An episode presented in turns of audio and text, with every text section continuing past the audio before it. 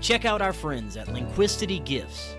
Lindquistity Gifts is a metaphysical store offering natural gemstone bead bracelets, signature and zodiac, designed and made in the United States, as well as raw and polished stones, crystal balls, pendulums, tarot cards, natural crystal points, wands, and so much more.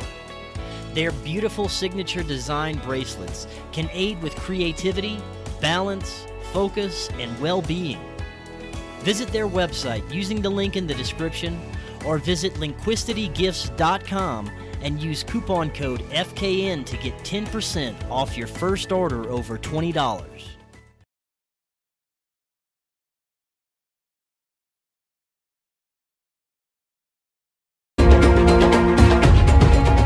Welcome back to Forbidden Knowledge News. I'm your host, Chris Matthew. Tonight, my guest is Kris Newby. Before I bring her on, I have to thank C60 Purple Power, of course, the amazing super antioxidant I use every day, and I feel better than I've felt in years. I have more energy. I've lost over 30 pounds. Even my memory's better. Um, I really feel great, and you should too. Just go check out all the benefits for yourself. You can click on the link in the description or visit c60purplepower.com and use coupon code knowledge10 you get 10% off your order and free shipping. Also, please subscribe to Forbidden Knowledge News on LBRY. It is our official backup channel. Um, you never know what could happen these days with YouTube. Uh, you can still find us on all your popular podcast platforms, but we have been, now been demonetized by our podcast provider. We can't get in touch with anyone over the phone. They're not returning our phone calls or messages, and they're withholding over a month's worth of revenue from our podcast. So, in the meantime, we're going to have to try and find a different provider. Um, I don't think this is a simple mistake. I think it's the same thing that happened with YouTube. YouTube demonetized the channel uh, for reasons saying that uh, it was too controversial. The same things that are happening now, censoring many shows like mine. Uh, I think it's another form of censorship. So we're going to try and find a different provider that won't censor us uh, and withhold our revenue. So, uh, yeah, like I said, the podcast is still going. You can still see it on all the popular platforms. But unfortunately, it was one of our primary sources of income besides what we can earn from our sponsors. Um, I really hate asking for donations. Uh, we're ta- we were taking in enough money to pay our bills and keep the show going until we can find a new provider, which will be as soon as possible. If you would like to help Forbidden Knowledge News going with a donation, the links are in the description, and it would be greatly appreciated. Uh, the censorship is getting out of control. Things are not getting any better. And all I can say is we're going to continue to broadcast as long as possible. Um, I know that a lot of information is being censored now, and it's important information and needs to be heard. And I'm trying to bring you this information to you.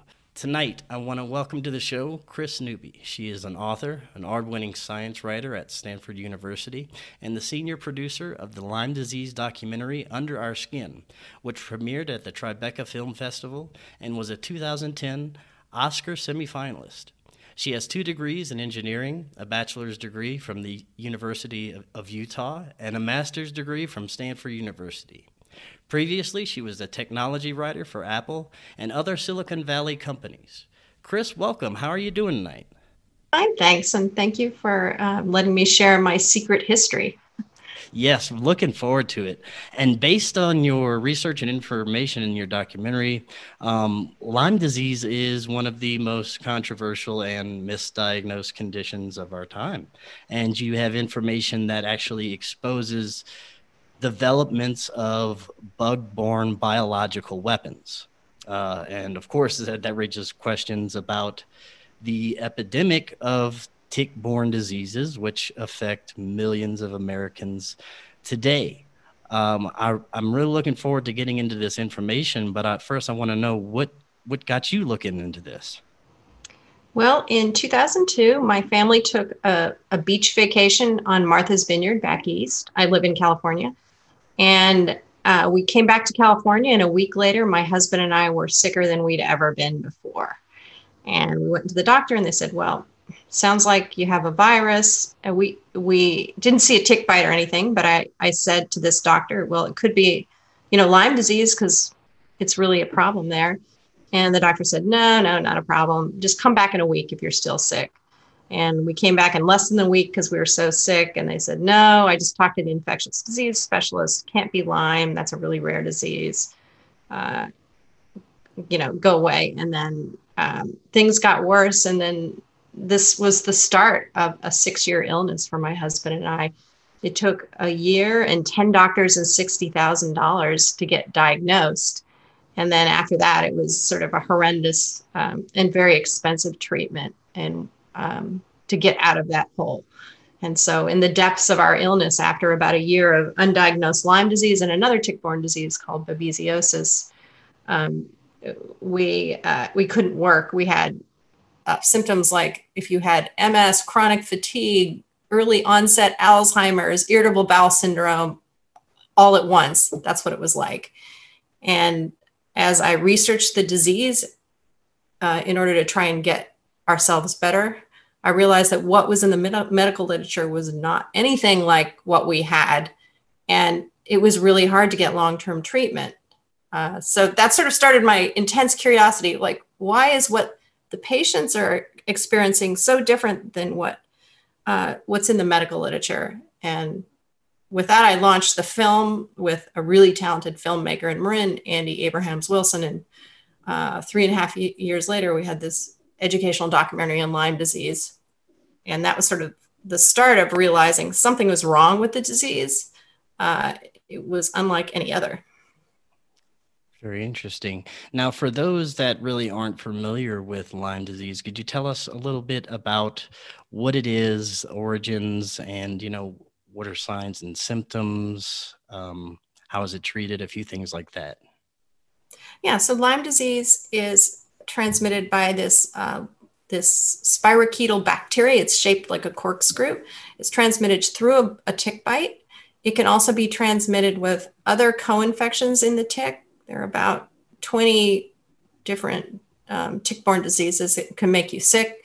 Um, very often there'll be two or three of them in one tick, so it creates really confusing symptoms. Lyme disease, in the beginning, you know, usually about a week to 10 days after, it's um, flu like symptoms, very similar to COVID, you know, muscle aches, fevers, chills, um, crushing, crushing fatigue.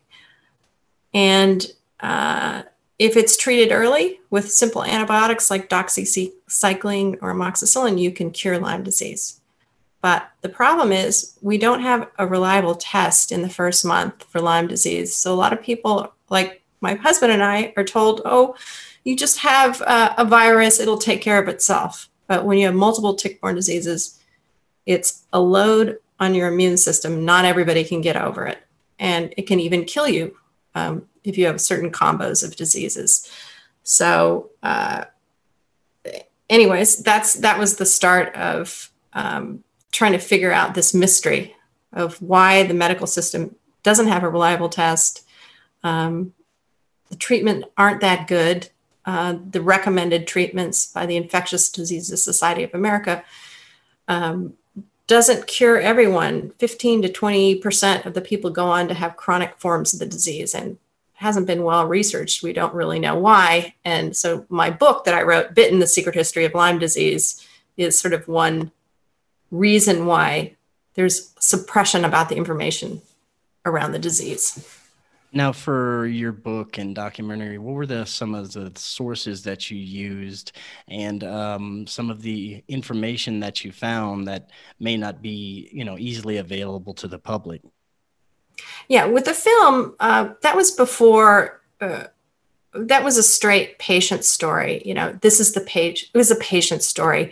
You know, here here are a bunch of characters who've had the disease uh, we go through that process of they're misdiagnosed they get chronically ill they're told they're crazy they don't need any more antibiotics it's all in their head it's they're just hypochondriacs or suffering from the aches and pains of daily living you know so that's and then we go through their journey where they find the right doctors so these are doctors experienced in treating tick-borne diseases and they get better and they get their lives back. So that was the documentary. At the time, there were rumors that there might be some sketchy stuff with Lyme disease and tick-borne diseases about biological weapons, but we didn't really want to touch that. We thought there's enough controversy in the mistreatment of these patients. And, you know, it was three and a half years of filming, 350 hours of footage. We launched it. It was really successful. It won 20 awards, including shortlisted for the Academy Awards. And it really raised awareness for the disease. But after that, it was exhausting. And I walked away from the film saying, I've done, you know, I've done my public service for this disease and hopefully it'll save some lives. Um, and, you know, I took a rest. I got a really good job at Stanford as a science writer. Um, and I had worked there for 10 years. I recently left. And uh, so I said, I'm done. I told my husband. And two weeks later, I got a video in the mail from a documentary, a sort of rogue documentary person. And it was the discoverer of Lyme disease, Willy Burgdorfer, a, Swiss American scientist who worked for worked at NIH in Montana. And in it, he gets these uh, this documentarian gets Willy to confess that he believes that the outbreak of Lyme disease that he was involved with the discovery late in the late 70s had a bioweapons origin. And then he wouldn't say anything else. So it was sort of shocking because here's the guy who's famous, who was famous at age 56 for discovering this this germ and oh yeah it's really easy to treat just two to four weeks of antibiotics and over and he's saying well you know I, basically that discovery is a lie because there's, uh, you know, later on I find out there was another germ that we didn't talk about in all those patients who were sick, a co-infection. So it was shocking that the person with the most to lose was saying, there's more to this story than is published in the medical history books. Now, what, when did you start going down the the trail of the biological weapon? um, you know, biological manufacturing of these these ticks, basically. Um, when did you start making discoveries about that? So that was about, um, I think it was around, uh, well, about six years ago. So it's first getting that documentary and um, seeing Willy Burgdorfer's face when he said, "Yeah, I think the thing I just I worked on that discovery the germ that was making people sick, which isn't Lyme disease, he was saying, um, was a biological. So that was one thing. And then the thing that really pushed me over the edge was I was randomly at a party and I, I was chatting it up with a guy who said, a very old guy, and he said, You know, I used to work um, for the company, which was the rogue contractor for the CIA, the plausible deniable uh, contractor. And he says, "Oh yeah, in uh, he he went through a bunch of really bad stuff he did in Vietnam, and uh, pretty much he was an assassination squad. But he said the fun, the weirdest thing, the strangest thing I ever did was in 1962. I dropped two boxes of poison ticks on Cuban sugarcane workers. So when I heard that, and you you have to realize there there is no sort of documentation of us using biological weapons on foreign soil that's verified. There's rumors, there's, you know, there's hearsay, there's anecdotal, but, you know, this was a big deal. It was a big deal because um, it was violating many treaties. It was really a crime against humanity because, like, why are we making Cuban sugar workers um, uh, suffer for a political war, like innocent bystanders. And then the other thing is like, how can someone think this is a good idea? Because Cuba is 50 miles as a, the bird flies to Florida. So any poison ticks we drop on Cuba are going to end up on our front door. So, so at that point, it was just like it was a fork in a road. This was a dangerous story. It, it it would take a lot of work. I mean, I needed to work full time at Stanford, so I had to keep the research on the down low because this isn't something that the researchers at Stanford want to know. You know, these they're all funded by the NIH, and Willy Burgdorfer worked for the NIH. You know, and uh, they don't want it known that their hero scientists that they gave awards to worked in the biological weapons program for over 10 years. So the very institution institute that's supposed to protect our public health was destroying it. what what is some of the most um, compelling evidence that you found throughout your research that yes, they were manufacturing these these biological ticks? Well, I had the you know the eyewitness interview with Willy Burgdorfer, who said he was infecting fleas with plague, uh, mosquitoes with yellow fever, deadly yellow fever, and ticks with uh, with various diseases. If you go to my krisnewby.com website, there's a picture of the ticks. He made little glass pipettes and he would stick the pipettes in the tick's mouth and put various diseases in that. So the strategy there from Fort Detrick, where he was a contractor for the offensive biological weapons program, was you want to make ticks stealth weapons. You you drop them on an unsuspecting public and you know foreign soil, and you put it in a, an insect that doesn't raise uh, eyebrows or call attention to itself, but you put a germ in there where the local population hasn't been exposed to it, so it creates an oversized um, oversized sickness because people have no natural immunity that they've built up. You know, and, the best example of that is COVID. None of us, none of us in the United States have been exposed to this novel virus, this novel modified bat virus, and so massive amounts of people are getting sick. So same thing, same idea. And this was at, at the time when we were badly losing uh, the Vietnam War and the Cold War against communists. And it was pretty much the ends justify the means, whatever it takes. And total economic warfare, definitely with Cuba.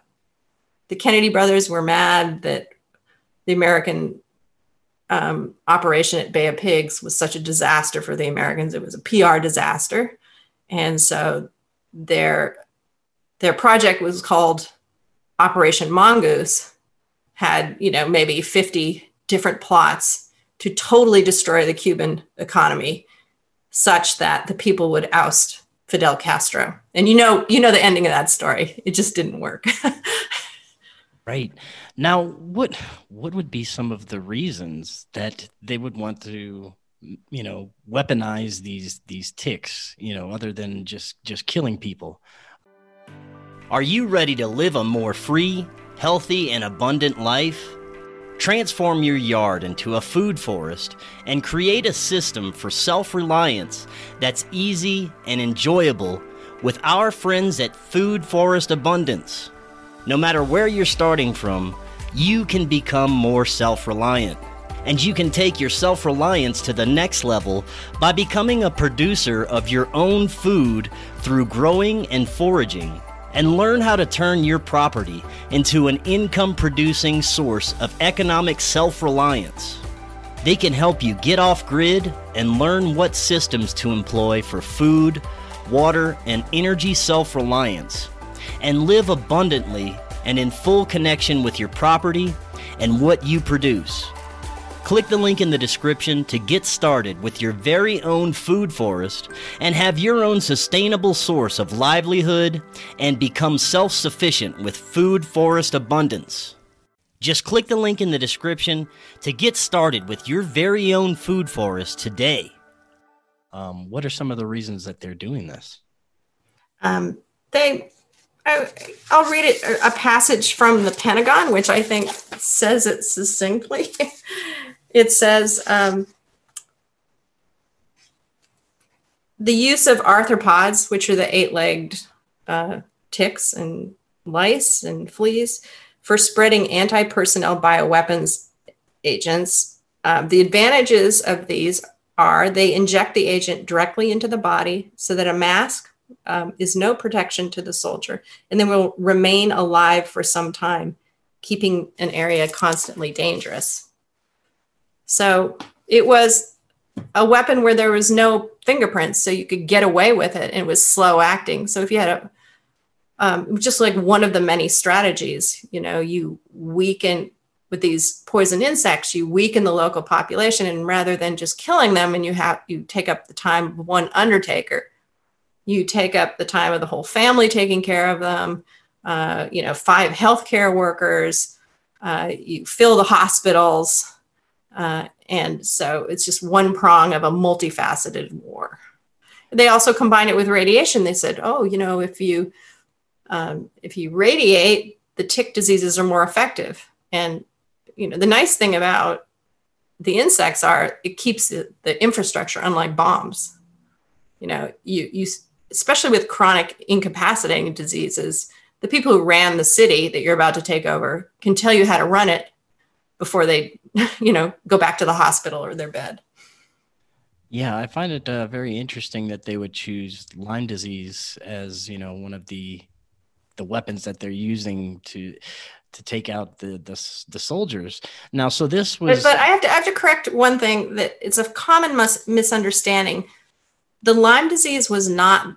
I have no proof that Lyme disease was the actual bioweapon. It was other tick-borne diseases that were weaponized, and the actual ticks. So the army was experimenting with um, really aggressive ticks, uh, the Lone Star ticks, so that they could drop those on the Soviets. And these were very hardy ticks. They were before the army experiments. They were only below the Mason-Dixon line in the South in the U.S. And what are crazy about Lone Star ticks is they're the only they're the only ticks with eyes, so they can stalk your prey. They can chase you and swarm and they also carry a lot of um, these this bacterium that's called rickettsia that's easy to grow in large quantities, freeze dry it, and turn it into aerosol powders that can be sprayed over a whole city or a battalion. Uh, and it can be breathed into the lungs of humans or bunny rabbits or mice, and then ticks bite it. So ticks help spread it once you release it in the air.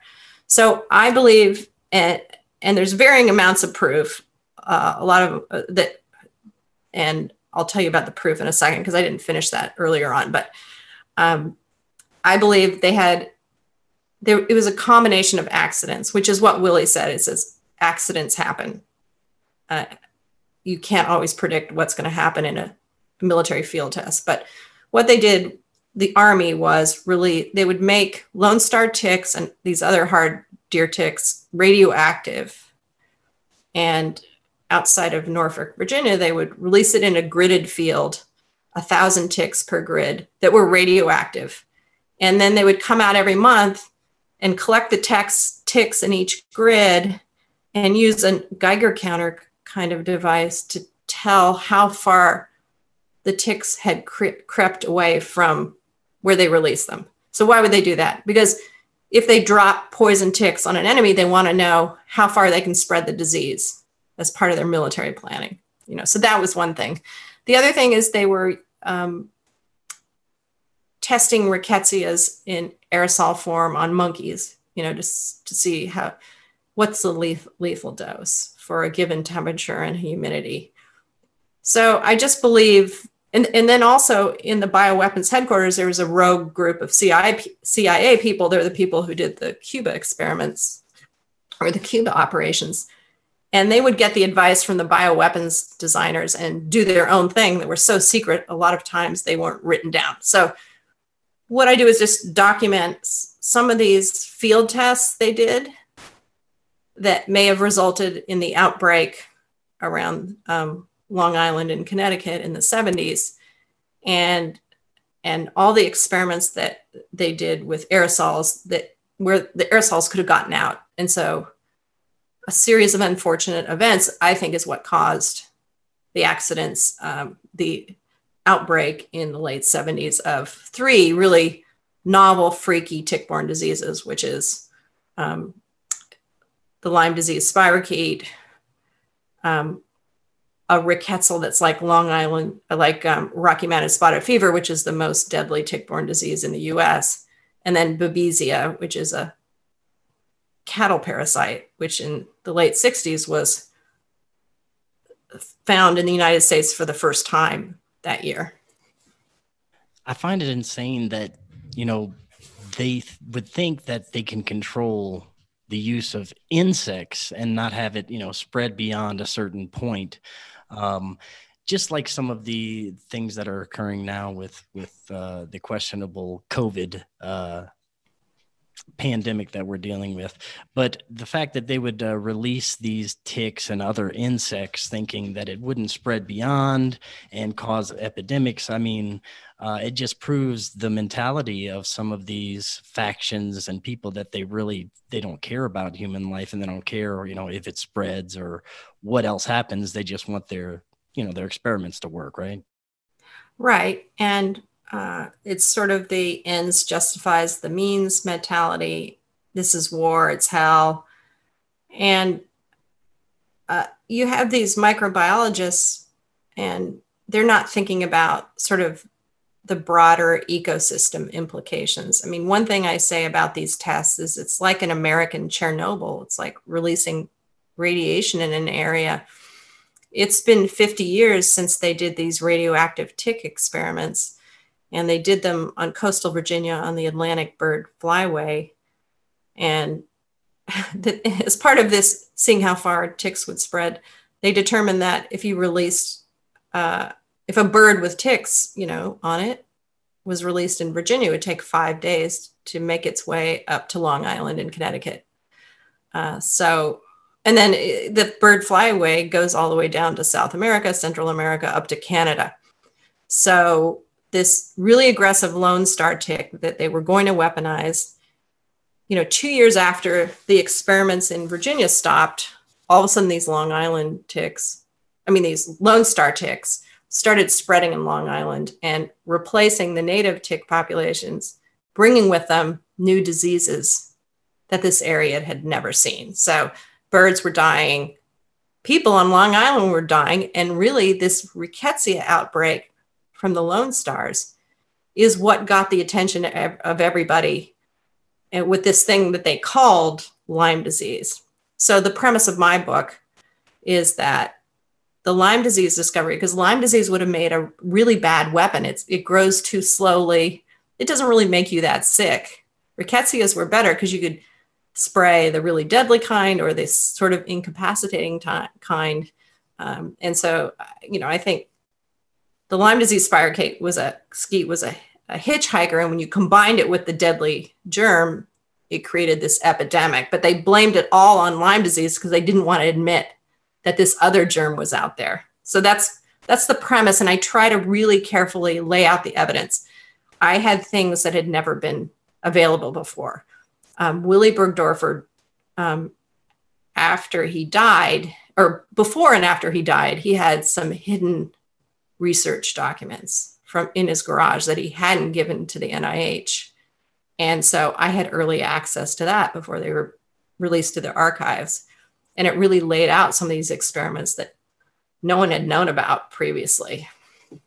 So essentially, I mean, these these insects, any of these insects that they could have been tinkering with in the laboratories could be out there right now with who knows what kind of um, you know biological substance or whatever they're using in them, um, you know, infecting people today.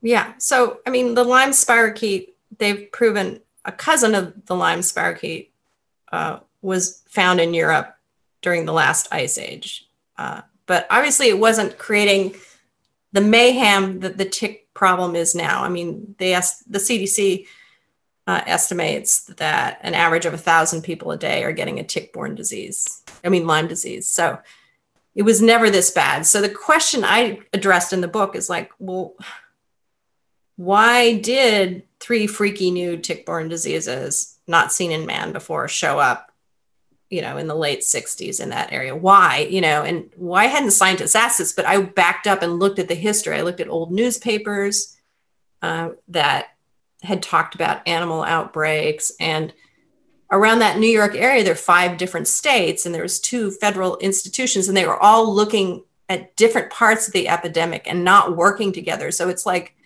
the, uh, you know the blind men feel describing an elephant so I put together those pieces and put together the story that says you know hey a lot of the to weaponize an insect takes a lot of work. You have to test, you have to keep two things alive, you have to figure out how to deploy it. They put it, they would put the insects in bomblets with little parachutes and they would explode the bomblets. And at a certain altitude, the canisters would explode and rain fleas down on the ground. You know, so it's really complicated. So after about the early 60s, the military said, well, that's too complicated. And they, they said, we're going to do without the insects and we'll just do the germs that are carried by insects and make them powders that we spread. So, anyways, there's a lot of room for accidents. I document a lot of the accidents. A lot of times, the bioweapons people wanted more funding from Congress, so they staged fake vulnerability attacks. They put bacteria in a light bulb and broke it in the New York subway, and then had people with sniffers around the subway to show that if that was anthrax, it would have killed most of New York. You know, so I document yeah. all these crazy. None of this things. stuff is is surprising to me. I mean, from the information I've learned from so many people and researchers I've had as guests, factions of our government and military and even corporate interests have not only been developing these different types of biological diseases and weapons, but they're using us as unwilling participants in their experiments. I mean, they've had LSD experiments uh, in the, the 60s and 70s with unwilling participants. Um, I mean, these people, to me, are psychopaths that are doing this. Um, could you tell us a little bit about, you know, who or what are the entities behind this? Yeah, I think uh, the worst experiments were done by the CIA group buried within Fort Detrick. And that's where Sidney Gottlieb was. He was the mastermind of the LSD experiments. And, and they had in that CIA group uh, SOD, Special Operations Division. And that's really where they got a lot of ideas for Operation Mongoose in Cuba. So things like oh, let's sprinkle a horrible fungus inside the wetsuit of Fidel Castro because he likes scuba diving, diving. And oh, let's create, let's find a really beautiful conch shell because he likes to pick up shells when he's scuba diving and put an explosive in there. So when he picks it up, it'll explode. Or let's inject him with syphilis or make an exploding cigar. So uh, I think that CIA unit was the worst. And even the Kennedy brothers said, called it, or one of the Pentagon people called them a rogue elephant. You can't control them. You know, in their minds, they were out of the box thinkers, really creative, but they just didn't have any sort of bioethics arm to their organization. And then, you know, the other thing is you have the Army and the Navy and the Air Force doing these really complicated bioweapons that involve live organisms. And you know they, they look good on paper but there are unexpected things. Like the first test they did on fleas dropping fleas was in dugway utah. And for this i mean they had been willy burgdorfer who discovered lyme disease had been working to find the best the best protocol for stuffing the fleas with the plague. We're talking about the bubonic plague that wiped out you know he almost wiped out the human civilization several times in the history of our existence on the planet. But um, they did a test run of uninfected fleas on Dugway. And what they did was they, on the desert floor, they drew concentric circles and put guinea pigs around the circles. And then they flew a plane over and they had this M55 musician munition full of little cardboard tubes with fleas and they exploded it over the this battalion sized area. And then men in bunny suits ran out and collected uh, or took the guinea pigs back into the lab and counted the fleas on them. And so they, they i read the report afterward. This was called operation big itch and you can look at it online. And they, they said 147 fleas out of 600000 uh, ended up on the guinea pigs. So this experiment was a raving success. You know? So, I mean, I'm just saying the army the army navy and air force there were mistakes also when they dropped the fleas on dugway the pilot and the co-pilots all got flea bites you know so so mistakes right. happened yeah yeah that's that's insane. Now you we, we talked about fleas uh, ticks mosquitoes. What other type of insects or even am- animals do you think that they're weaponizing?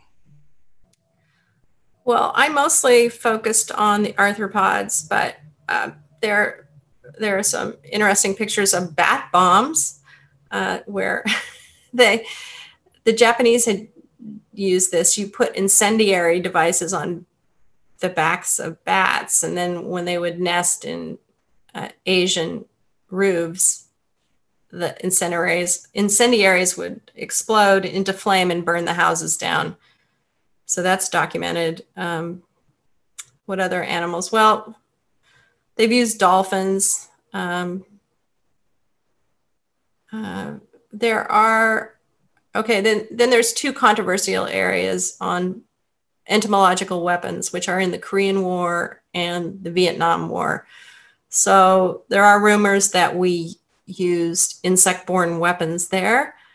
Um, our government launched a really large uh, campaign saying that was just Russian and Chinese propaganda, but more evidence coming to light by other historians have, think that we actually did that. And it was just a disinfo campaign to, uh, well, dropping the insects would terrorize the local population, but they would say, oh, we would never do that. It's, they force confessions out of our pilots, that sort of thing.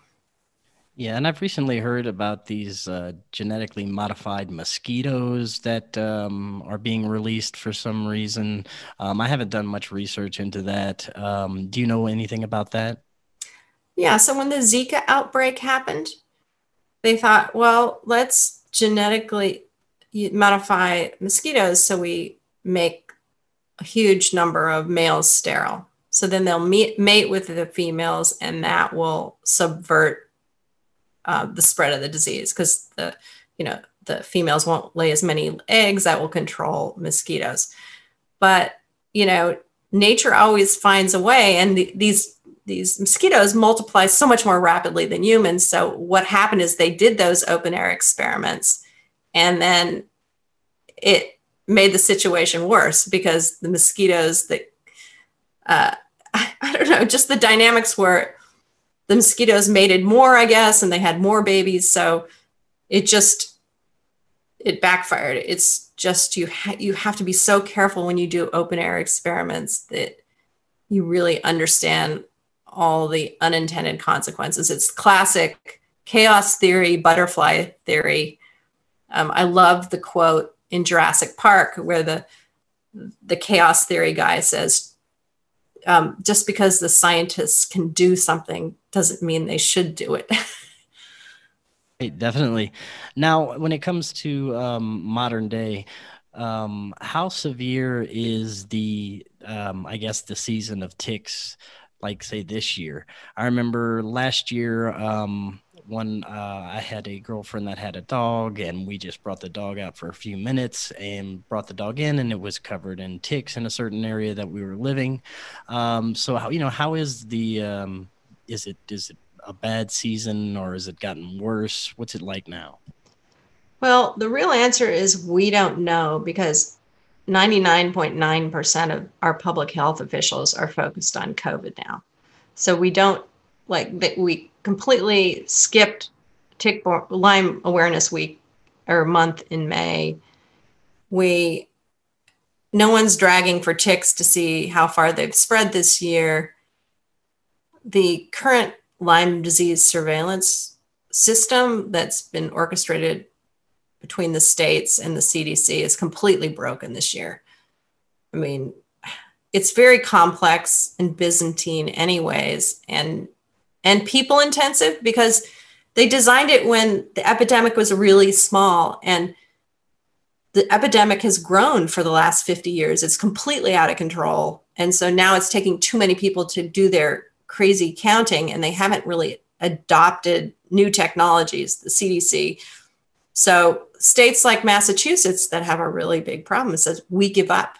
We're we're just not counting Lyme cases anymore. It's irrelevant. It's out of control, just like the COVID stuff. You know, After, at a certain point, the contact tracing in COVID didn't work because too many people had it. It was impossible to isolate where somebody got a case. And yeah. I would say that uh, so between the film and this book, I've been watching how the CDC has dealt with the tick-borne disease epidemic, and uh, uh we we meaning people with Lyme disease saw the flaws of the way that the institute was working uh, early on, and you know with COVID when COVID it was just like before there were hairline fractures in the, in the institution. Now it's just like cracks in a dike. Yes, complete deluge. So it's not a surprise to us. Let's talk about the the CDC numbers. Um, I want to get into some COVID stuff too, but when it comes to you know Lyme disease, um, I can see definitely why they wouldn't be reporting numbers because they're not even reporting flu numbers anymore. Um, the CDC is contradicting itself in so many ways. Uh, especially with what's coming out on the mainstream media with the COVID um, what do you think is is, is going on with some of the stuff uh, that's going on with the CDC right now? Um, they're obviously manipulating numbers on numerous things, and I find it very odd that they're not even reporting flu numbers this year. Yeah, I so first of all, it's a huge organization, and I know a lot of the people who work there, and they're really smart and they're hardworking. But I think the bureaucracy bureaucracy there discourages uh, effective and accurate uh, reporting, and we certainly saw that play out. Uh, you know, with COVID in spades, and there are a lot of people like ProPublica and Stat who've written really good. Oh, and the Atlantic has the best one about how the CDC botched it, and and we've seen that same dynamic with Lyme disease. And you know, the other thing is about the CDC. It was originally founded in the after World War II as a, a military surveillance organization to be a sentry against biological attacks and pandemics like COVID. So they really come to it with a military frame of mind where transparency isn't job one for them. You know, if it's an embarrassing accident from a US military facility or an attack by the Russians, just like the you know the attack on the Cuban embassy with the microwave weapon you know they will keep it a secret as long as they can because they they want to keep their jobs. They don't want something embarrassing to come out. And i've found that with freedom of information act requests. It's just like cdc is the worst and other journalists have said the same. Uh, you know secrecy is job one for them. Right. Now when it comes to this covid um, I think it was last night, a representative from the Army was announcing that the vaccine's ready to go and we're ready to have mass distribution.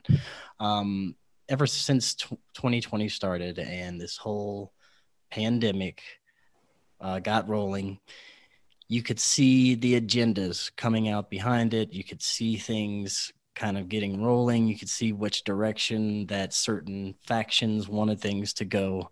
Um, I'd like to get your thoughts on where this is going. Um, they are trying to, of course, mandate these vaccines under emergency orders. Some countries are doing it already. Um, what are your thoughts on the the COVID situation and the vaccines? Um, so I think uh, I'm I'm in a couple I'm not a physician or a PhD researcher, first of all, and and I am for vaccines big time, but um, there are good vaccines and bad vaccines, and there are too many vaccines and just enough vaccines. So you know, sometimes our government doesn't make the right decisions there, but the based on the feedback from the experts on these groups, I'm the chat groups I'm on, I think. Uh, we're putting too many eggs in the vaccine basket and we're not doing sort of proactive early treatment for early uh, COVID and uh, treatments that there is enough data to say that if you treat right when the symptoms happen with like uh, hydrochloroquine, it keeps people out of the hospitals, and that's a good thing right now. Because right now, I mean, what what we're suffering from is, I mean, is not enough healthcare workers and ICU beds. And so, if we had a strategy from the beginning, and we're just late to the game with that, it would be prophylactic uh, treatment with zinc C and hydrochloroquine early on. And hydrochloroquine is a really safe drug. I think there are conflicting studies out there, but the ones that I've read say, you know, it's a super safe drug. You can even give it to pregnant women and it does help. The problem is a lot of the trials in the US were given to people already in the hospital. So that's that's not a good test. That's too little too late. So uh, right. I, you know, in the vaccine, it just seems rushed to me. The, the the the vaccine seems rushed. Usually, these take trials for for sometimes years, and all of a sudden, it's ready to go. And we've had, you know, some people die, some negative side effects already. Um, it just doesn't seem like it's a safe thing to do right now. Yeah. So when I was in Stanford, I worked in the clinical trials group, and I was a communicator in that group, and we ran a lot of classes to teach the next generation of researchers how to run run good clinical trials and you know before covid the fastest vaccine to make it to market took four and a half years using our our process our fda process which is really really slow um, with covid we've had pretty much all the best and the brightest researchers working on it and pharma working on it and they've been well funded. So certainly we can do better than four and a half years. But, you know, it's fast and there's going to be some collateral damage because there's no such thing as a 100% safe vaccine. So I just hope that there isn't a really big dis- disaster early on that would disincentivize people from taking the vaccine because I do think the problem's big enough. We need a vaccine. It's just it's going to be a little messy. And I hope, yeah, I hope it doesn't scare people away from what may be a truly effective vaccine. We just don't know yet. It's too soon, too soon. Now, in your research um, on the um, weaponized ticks, did you have any challenges or pushback from academia or any organizations? Um, did you have any, you know, people trying to stop you or anything like that?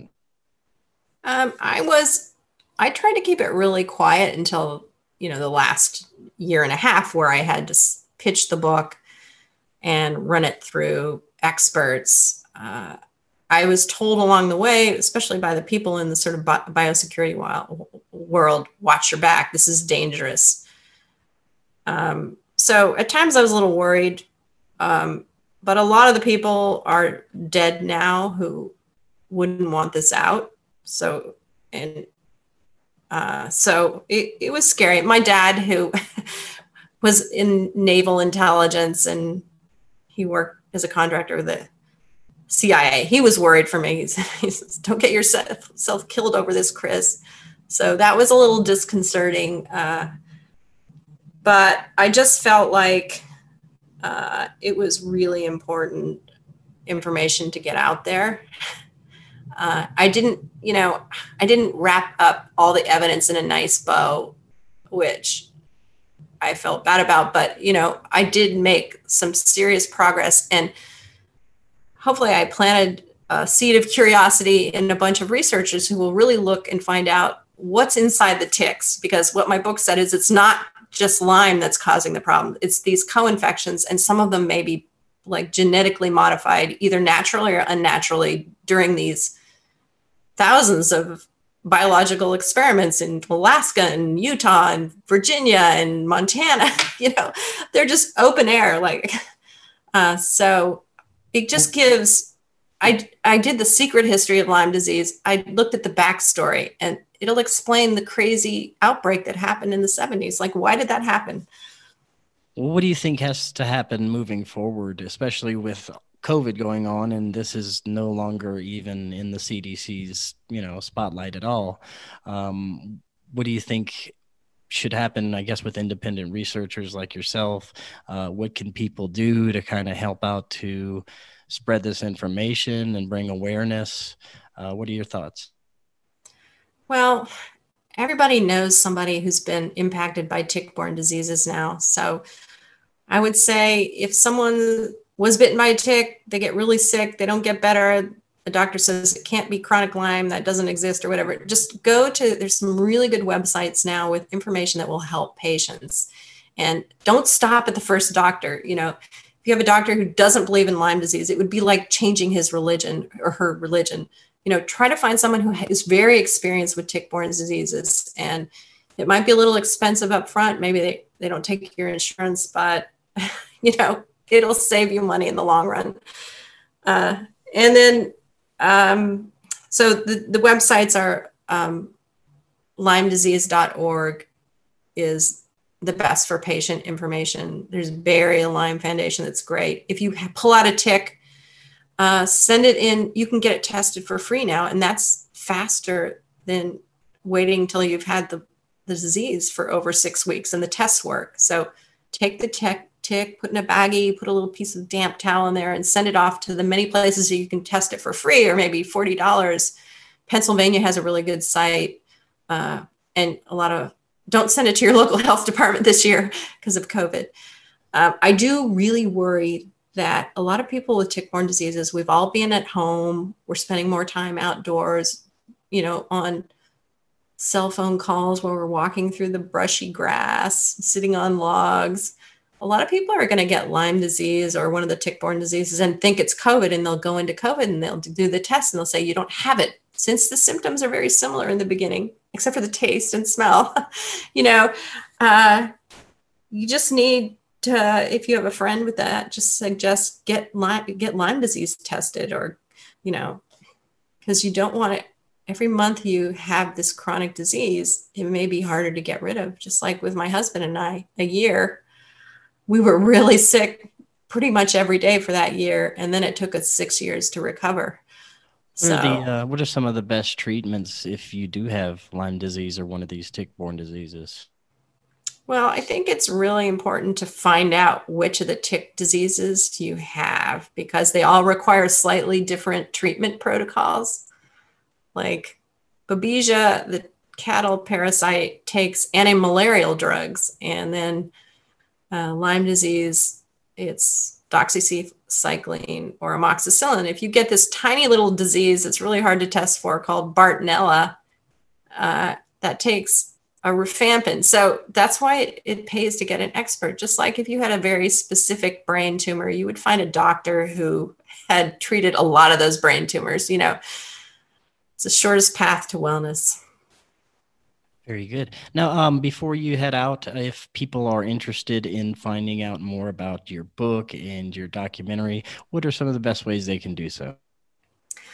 So, I think uh, Amazon Prime is, if you have the Prime subscription, you can watch Under Our Skin for free. So that's really good, and that's that's a good film to ex- to show your family or someone who might have Lyme.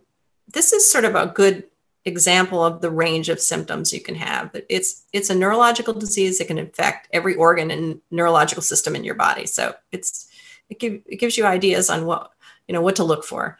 And then the book uh, is available, you know, audio, Kindle, whatever, through the normal bookstores. But um, if you want more information, my website www.krisnewby.com has a lot of pictures in high res that some are in the book, some aren't. I mean, there's 50 pictures in the book of parts of the biological weapons program.